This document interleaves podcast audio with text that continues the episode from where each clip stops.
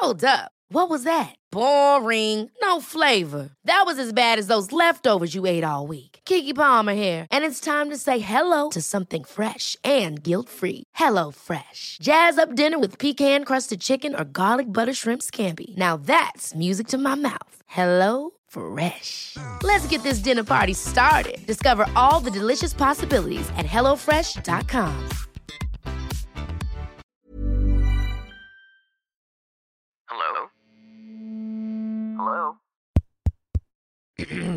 Podcast Network Asia.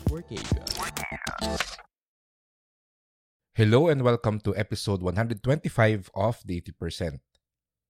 I've often been asked what's the best investment. But have you ever asked yourself, what's the worst investment? That's the question that we'll answer in this episode. Are you ready to listen and learn? Let's go.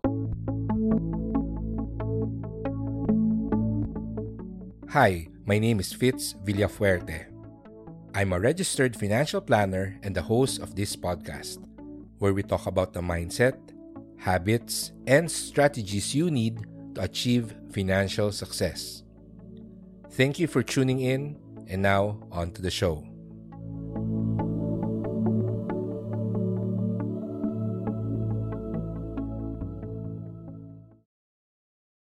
What is the worst investment? In an interview, business magnate and well known investor Warren Buffett says The one thing I will tell you is the worst investment you can have is cash. Everybody is talking about cash being king and all that sort of thing. Cash is going to become worthless over time. Cash is a bad investment over time. Anong ibig sabihin ni Warren Buffett dito? Basically, what he meant to say is that simply keeping all your money in a cash deposit like a savings account is the worst investment you can make. When he said that your cash is going to become worthless over time, he means that the value of your money will just be eaten by inflation year after year. Kung ang inflation rate ay 4%, then investing your money in something that will give you less than 4% can be considered as a bad investment. Usually, financial products such as a savings account, time deposit, and some fixed income instruments, they will give you returns that's lower than the prevailing inflation rate. So yes, they are bad investments. But let me clarify that. They are bad long-term investments. Kaya bago mo i-withdraw ang pera mo sa banko at i-terminate ang time deposit mo, hear me out first. Savings accounts, time deposits, and other similar low-risk investments Their purpose is to safely keep your short term funds. That's the best use for them. In other words, your savings accounts and time deposit investments should only have your emergency fund and the money that you will plan to use within the next two years. Kung may pera ka na hindi mo naman balak gamitin within two years, then definitely putting that cash in a time deposit is a bad investment decision. And I'm sometimes surprised to meet individuals na ganito ang ginagawa. They literally have all of their money, as in millions of pesos, just sitting in a savings account or a time deposit. Sabi ko, sayang yung pera nila kasi kinakain lang unti-unti ng inflation. Any excess amount beyond your planned expenses for the next two years, dapat ilagay mo na ito sa isang investment na mas mataas sa inflation rate ang potential returns which usually are moderate and high risk type of investments.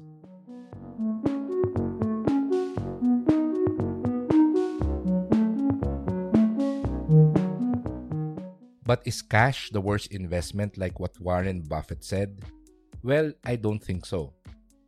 It is a bad long-term investment, but not really the worst. So ano nga ba ang worst investment na pwede mong gawin? The answer? Putting your money in an investment that guarantees high returns and low risk. Again, high returns and low risk. That's the worst investment because I'm 100% sure that it is a scam. Never, ever, ever believe someone who promises high and consistent returns every month. Yung tipong guaranteed nakikita ka ng pera. Probably around 10% or higher each and every month. Nako, for sure, scam yan. Turn around and run. Please note that the most important word here is promise and guaranteed. Because a 10% or higher return on an investment is actually possible pero high risk ito at hindi sigurado.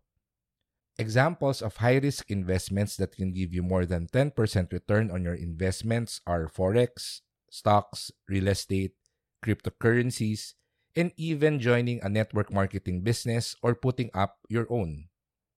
All these are legitimate investments that has the potential to give you high returns, but they are not guaranteed at hindi sila low risk. So, The next time na may nag invite sa'yo na mag-invest sa isang investment na mataas at sigurado ang kita, just politely answer, Thank you, but no, I'm not interested. Ang hirap kumita ng pera ngayon, tapos magpapabiktima ka lang sa isang scam. Kaya mag-ingat tayo.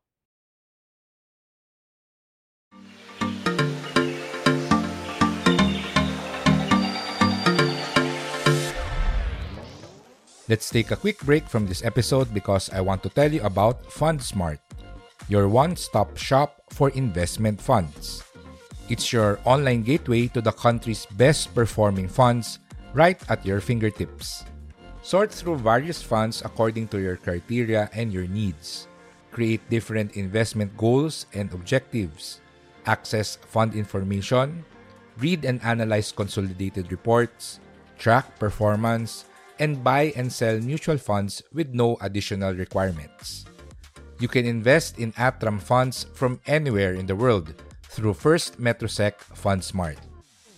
Start investing with only 5,000 pesos. Account opening is easy and convenient through the First Metrosec Go mobile app. You can visit bit.ly slash First Metrosec app to know more. Link in the episode description. That's it. Now, let's go back to our episode.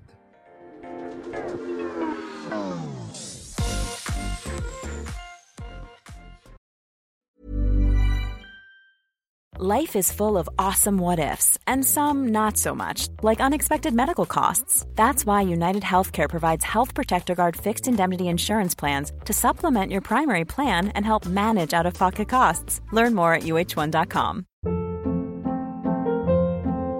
Hold up. What was that? Boring. No flavor. That was as bad as those leftovers you ate all week. Kiki Palmer here, and it's time to say hello to something fresh and guilt-free. Hello Fresh. Jazz up dinner with pecan-crusted chicken or garlic butter shrimp scampi. Now that's music to my mouth. Hello Fresh. Let's get this dinner party started. Discover all the delicious possibilities at hellofresh.com.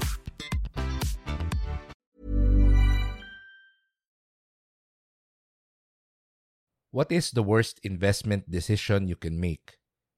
Kanina, medyo specific yung sagot natin. High returns and low risk because they're 100% scams. But there's also another way to answer this question which I think is more important for you to learn. At ano yon? Well, the worst investment decision you can make is putting your money on something that you don't understand or at the very least, you have no interest in understanding. In other words, ang pinakapangit na investment na pwede mong magawa ay ang mag-invest sa isang bagay na hindi mo naman naiintindihan at wala kang balak na pag-aralan.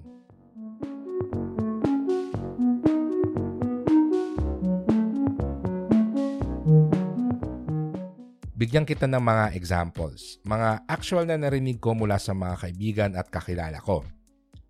First one. Maganda raw mag-invest sa stock market. Paano ba magsimula dyan? Tanong yan sa akin ng isa kong kaibigan. At ang sagot ko sa kanya, O ito, pwede ka dito magsimula. Mga articles on how the stock market works. Binigyan ko siya ng mga titles ng libro, mga seminars na pwede niyang attendan, mga resources that will help him understand how the stock market works. At ang guarantee ko sa kanya, once he understands how the stock market works, the next steps will be clear. He will realize that he'll need to open an account with a stockbroker, and by then, he should already have the knowledge on how to choose the right companies to buy, and so on. Pero ano ang sagot sa akin ng friend ko after ko siya bigyan ng mga learning resources? Tinatamad akong pag-aralan yan eh. Pwede bang sabihin mo na lang sa akin kung anong gagawin? Nako, kung ganito ang attitude mo, kahit pa sabihin ko sa'yo kung anong gagawin, I'm sure malulugi ka pa rin dahil una, hindi kita kayang i-guide ng 24-7. Pangalawa, wala akong control sa emotions mo. And more often than not, it's our emotions, our greed, and our fear that causes us to make mistakes in our investing. May isa pa akong kaibigan na nag invest sa stock market. Nung bumagsak ang stocks during the pandemic, this was around March and April 2020. Nako, binenta niya ng palugi ang lahat ng stocks niya. Tinanong ko bakit niya ginawa yon at bakit hindi siya nagtanong muna sa akin kung ano ba ang dapat gawin. Ang sagot niya, nagpanik daw siya. And I can't blame him. He doesn't really understand how the stock market works. He simply opened an account with a stockbroker and just started buying companies na nakikita niyang pinag-uusapan sa mga Facebook groups.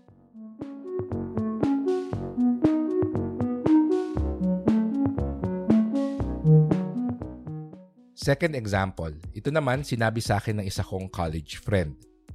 Sabi niya, Uy, yung pinsan ko, kumikita ng 20,000 pesos per week dun sa multi-level marketing business niya. Sasali din ako doon para kumita din ako ng malaki. Gawin kitang downline ha. Nako, sabi ko, wag mo na akong i-recruit dyan dahil hindi ko yan aasikasuhin. I have nothing against multi-level marketing. I actually know a lot of people who became millionaires because of it. At isa lang ang sinasabi nila. The secret to network marketing success is learning how to sell the product and building a team. My friend isn't interested in learning sales and marketing. He's not interested in learning how to build a team and manage people. And he's not even interested in using the products of the company. He's just after the money. Akala niya, basa-basa lang ang ginagawa ng pinsan niya. Kaya 100% sure ako na masasayang lang ang pera niya at hindi niya ito mababawi kung sasali siya doon sa network marketing company. He's investing his money on a business that he doesn't really fully understand and has no interest in learning. That's why he will fail.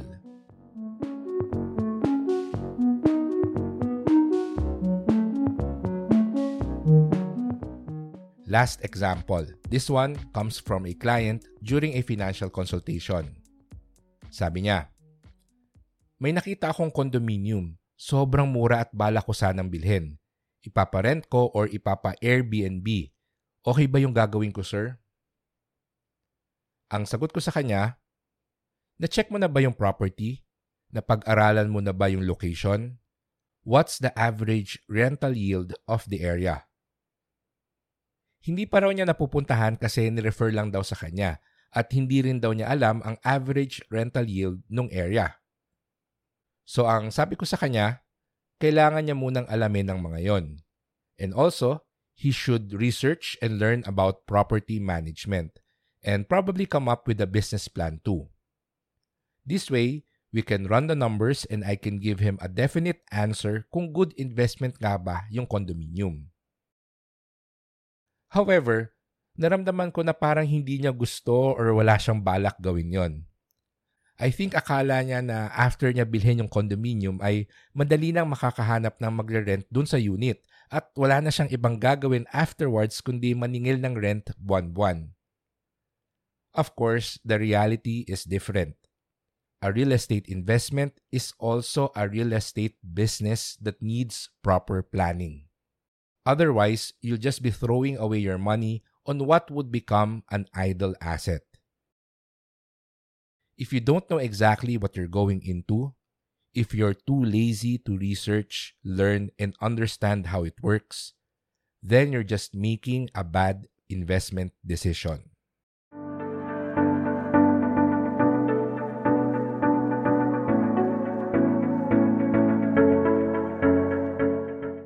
How do you avoid making bad investment decisions? The answer is simple. Invest in yourself first. Learn how different investments work and increase your financial IQ.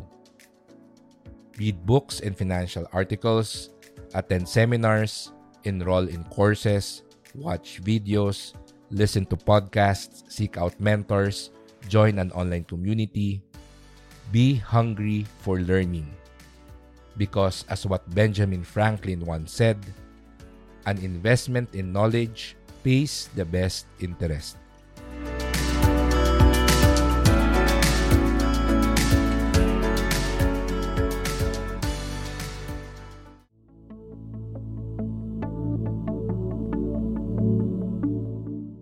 That's the end of our episode. Thank you for listening. Please remember to click the follow button for the 80% at ishare mo na rin ang episode na to sa mga friends mo. Kung may tanong or financial concern ka na gusto mo sagutin natin in an episode, you can contact me through our official website, the80percentpodcast.com. Muli, ako si Fitz Villafuerte at magsama-sama ulit tayo sa susunod nating episode. Goodbye, take care, and stay safe.